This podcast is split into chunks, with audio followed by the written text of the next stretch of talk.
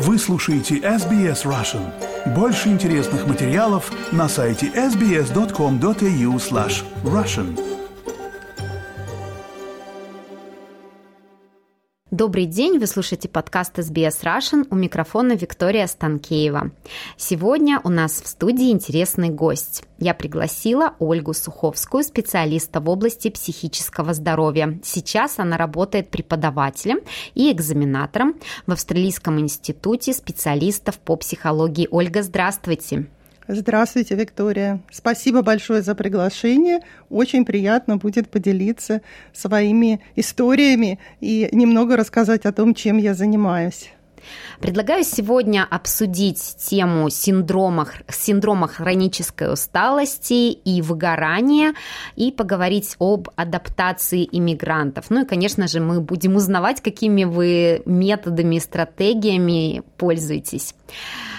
Ольга, для начала я хочу рассказать нашим слушателям о том, что до того, как вы посвятили себя проблемам психического здоровья, вы получили степень магистра в области электроинженерии. Это совсем другая область, и как же вы от этой темы перешли к психологии? Да, Виктория, звучит это иногда довольно необычно, и люди очень часто обращают внимание и спрашивают, как же так, вы из совершенно другой области перешли вот в эту?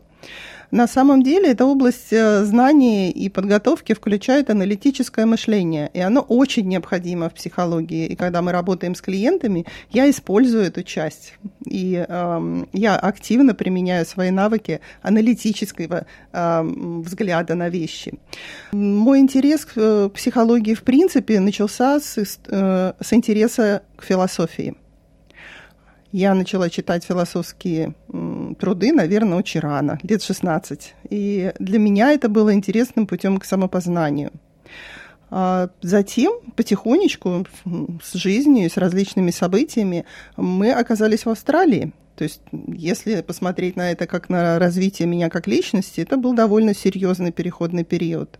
В каком году вы переехали в Австралию? Мы переехали в две тысячи пятом году, то есть мы уже почти двадцать лет. Звучит, конечно, даже для меня как целая вторая жизнь. Я иногда говорю, что я прожила, проживаю, наверное, вторую жизнь, потому что я э, была инженером, я жила совершенно в другой стране, моя дочь родилась в другой стране, я испытала абсолютно все стадии развития личности, и затем переехала сюда, где у меня родился сын, где я выбрала другую профессию, и где я живу в культурно другой среде.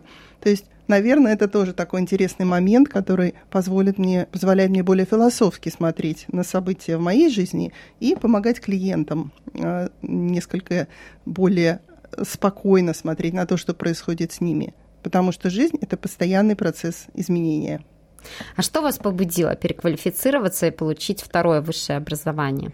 В принципе, для начала, наверное, лучше всего привести пример из моего личного опыта иммиграции. Как и все остальные, наверное, я испытала некий шок и некую растерянность о том, в том плане, что же теперь я буду делать, как я буду жить в новой для меня стране. И я не знала английского, то есть это для меня было дополнительным фактором, сложным.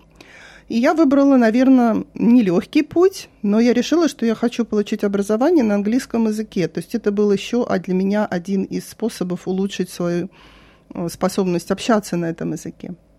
Выбрала я психологию, потому что это соединяло вместе мой опыт в прошлом работы в корпоративном environment, то есть ну, в среде, можно сказать, больших компаний, где люди конфликтуют, э, решают проблемы, и часть моей работы была э, помогать решать эти проблемы.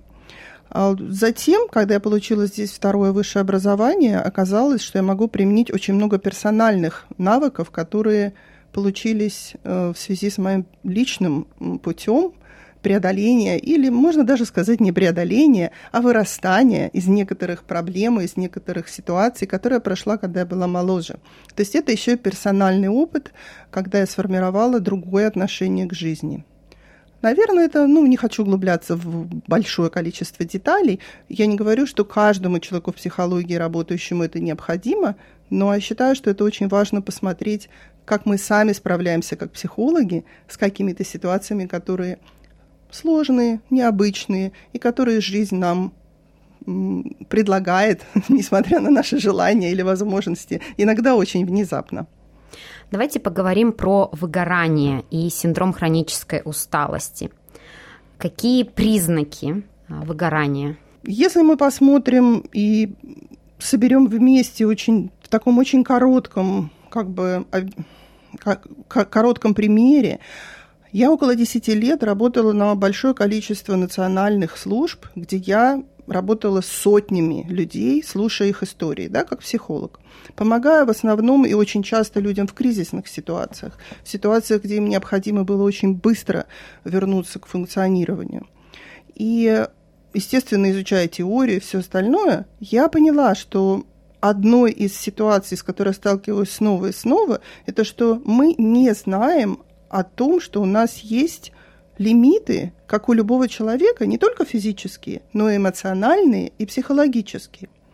Если я спрошу у своего клиента, это происходит довольно часто, как вы, как вы следите за тем, что вам хорошо жить, за тем, что у вас все сбалансировано, как вы заботитесь о себе, то люди очень часто отвечают: ну, я пью воду, я ем, я сплю. То есть они перечисляют некие базовые функции, как они смотрят за собой. На самом деле это выживание, это функционирование, когда мы, в общем-то, м- смотрим только за тем, чтобы мы могли делать что-то продуктивное. Но ведь в реальности мы должны восполнять энергию, которую мы теряем, а в течение просто одного дня мы теряем физическую, психологическую, эмоциональную энергию. И вот это, вот, наверное, один из признаков потенциального выгорания. Когда я спрашиваю человека, он мне говорит: у меня нет никаких особых планов и никаких особых м, стратегий, как я забочусь о себе, говорит мне о том, что потенциально у этого человека может возникнуть синдром выгорания. Это не обязательно, может быть, у него много ресурсов, но я бы сразу сказала так. Первый вопрос задайте себе. Какой у вас есть план заботы о себе?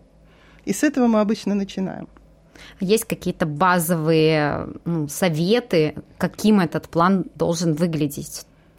То есть для начала мы начинаем с очень простых вещей, которые обычно, опять же, несмотря на то, что мы все знаем, сейчас такое огромное количество информации, которую я, ну, естественно, онлайн, и клиенты мне приносят, о самосовершенствовании, о самоактуализации, о том, как нам быть успешными, сильными, красивыми, и там все остальное. Все это замечательно, и я с удовольствием поддержу любого человека, который хочет это делать. Но если я спрошу: скажите, пожалуйста, а вы спите вообще достаточное количество часов в сутки? Очень часто люди говорят: подождите, мне нужно сейчас вот решить все эти проблемы, а высплюсь я в отпуске. Тогда это будет нашим первым пунктом плана. То есть он простой, он на самом деле кажется, ну какая ерунда, но мы будем над этим работать, и одновременно, параллельно мы будем смотреть на ежедневные способы, которым восполняется энергия. Вот это очень важно. Если вы представите себе качели на детской площадке, и у нас есть на одной стороне, вот мы кладем туда один камушек за другим. Это все наши проблемы и какие-то физические, там, не знаю, ситуации, боль, там, и все остальное. И мы всегда стараемся приподнять эту часть, как-то избавиться от этих проблем. А я предлагаю просто посмотреть на другую сторону качелей и начать складывать туда позитивные моменты в жизни, небольшие моменты в течение дня, когда вы возвращаетесь к себе, возвращаетесь к моменту спокойствия, удовольствия, восполняете свой ресурс. И тогда вы увидите, что возникнет баланс. Какой бы тяжелой ни была одна часть, вторая часть, если она сбалансирована, вы сможете нести эту ношу. Вот это, наверное, такое вот описание плана. Почему я так иногда его описываю в общем своим клиентам, потому что одной из задач, которую я занимаюсь, это абсолютно индивидуальный подбор лично человеку того, что будет работать для него. Можно как... про сон уточню, да. Пока мы не ушли далеко, конечно, от этой темы. Взрослому человеку минимум сколько бы вы рекомендовали спать?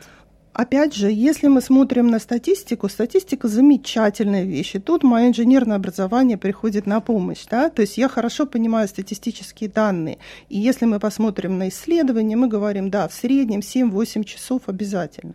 Но есть люди, которые функционируют на пяти часах. И, в принципе, для них по какой-то причине это нормально в какой-то период их жизни. Есть люди, которым нужно десять. Ну, нужно им столько. Есть люди, которые спят дважды.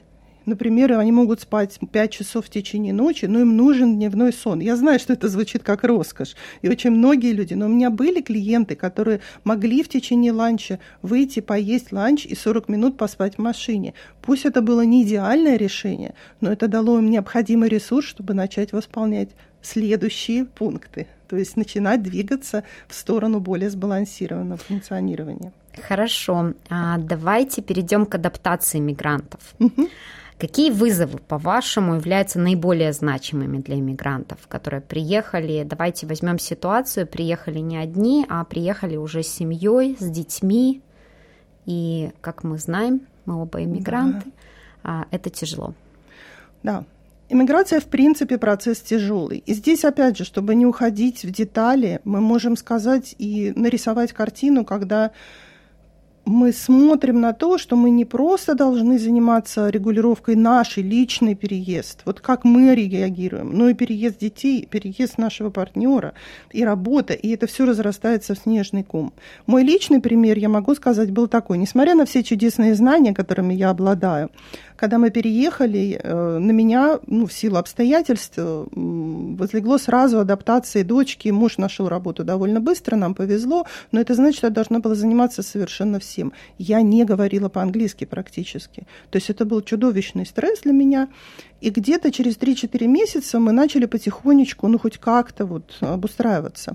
И я заметила, что я стала забывать очень простые вещи. То есть я забыла сумку в кафе. И я решила, что у меня началась старческая деменция. То есть для меня это был просто шок. Я подумала, что что-то происходит со мной. Это заняло мне некоторое время, что понять, я просто истратила такое количество ресурсов, что их реально не хватает даже на элементарную функцию вот памяти, да? И мне нужно было признать, что я должна в течение дня как минимум сорок минут сидеть на диване, вот просто ничего не делать и смотреть в окошко. Это было для меня, активного человека, довольно странным. То есть этот метод мне казался какой-то ерундой. Но как только я начала это делать, у меня медленно весь... Ключевое слово «медленно». Мои клиенты все хотят сделать быстро. Мы все хотим Мы все быстро. хотим быстро. И я была бы просто счастлива, если бы я могла махнуть волшебной палочкой, поговорить с вами пятнадцать минут, вы все поняли, изменили вашу жизнь к обеду. Ну и это, к сожалению, так не происходит. Мы должны начать изменения, они происходят медленно. Так вот, одной из самых основных проблем иммиграции, я считаю, в том, что личностных именно при переезде, что мы не даем себе права признать, что это тяжело. И что это тяжело не пять минут, не месяц, а как минимум года два, если не больше. Адаптационный процесс занимает довольно долгое время, и он очень зависит от случайностей, не только от нас. Поэтому я думаю, что нужно просто сначала первым пунктом сказать, что это тяжело, и искать поддержку. Любую, которую только возможно. Она есть. Ее можно найти в любой форме, в какой-то форме, которая будет работать. А не пытаться тащить все одному и потом говорить себе, ну, это провал, я не смог. Ну, потому что мы одни не можем. Мы вообще-то... То есть первый шаг – признание, второй шаг – найти поддержку, да, среди близких, друзей, да, может быть, членов австралийской комьюнити, да? Да. И третий шаг? И третий шаг – это значит, что в этот период вам нужна дополнительная забота о себе. То есть просто сесть, взять лист бумаги и сделать такое небольшое упражнение. Неважно, в какой части жизни вы находитесь. Взять лист и написать. Вот это моя забота о себе. Неважно, что туда входит. Может быть, это входит ваша, не знаю, чашка кофе по утрам, утром, пока все спят, потому что еще никто не шумит. Абсолютно не важно, что это. И затем вы начинаете прибавлять к этому что-то. То есть у меня была клиентка, допустим, которая говорила, моя забота о себе – это просто душ раз в день, у нее трое детей, они стучат в дверь, она просто в безумии, потому что все абсолютно весь дом на ней. И она говорит, я могу принять только душ пять минут. Я ее спросила, а вы можете принять душ двадцать минут? Она говорит, в принципе, могу, то есть ничего вообще не произойдет. И потом мы добавили с ней, вот она купила любимый шампунь, то есть она сделала себе такую вот... Когда я это объясняю, это звучит настолько просто. Люди говорят, ну как же это могло ей помочь? Она сама выбрала, это не я ей придумала. Это был ее способ начать обращать внимание, что она тоже человек, и что она заслуживает внимания к себе. Мы иногда очень часто, ну как бы, не даем себе вот этого вот разрешения. Мы не признаем, что нам положена вообще-то забота о себе, и мы у себя одни. И мы хорошие, нас надо заботиться. Замечательный совет. Мы уже затронули тему ваших методов, ваших подходах, и время нашего интервью подходит к завершению, но мне бы очень хотелось задать вам вопрос про планы, про инициативы, которые сейчас вы продвигаете. Спасибо.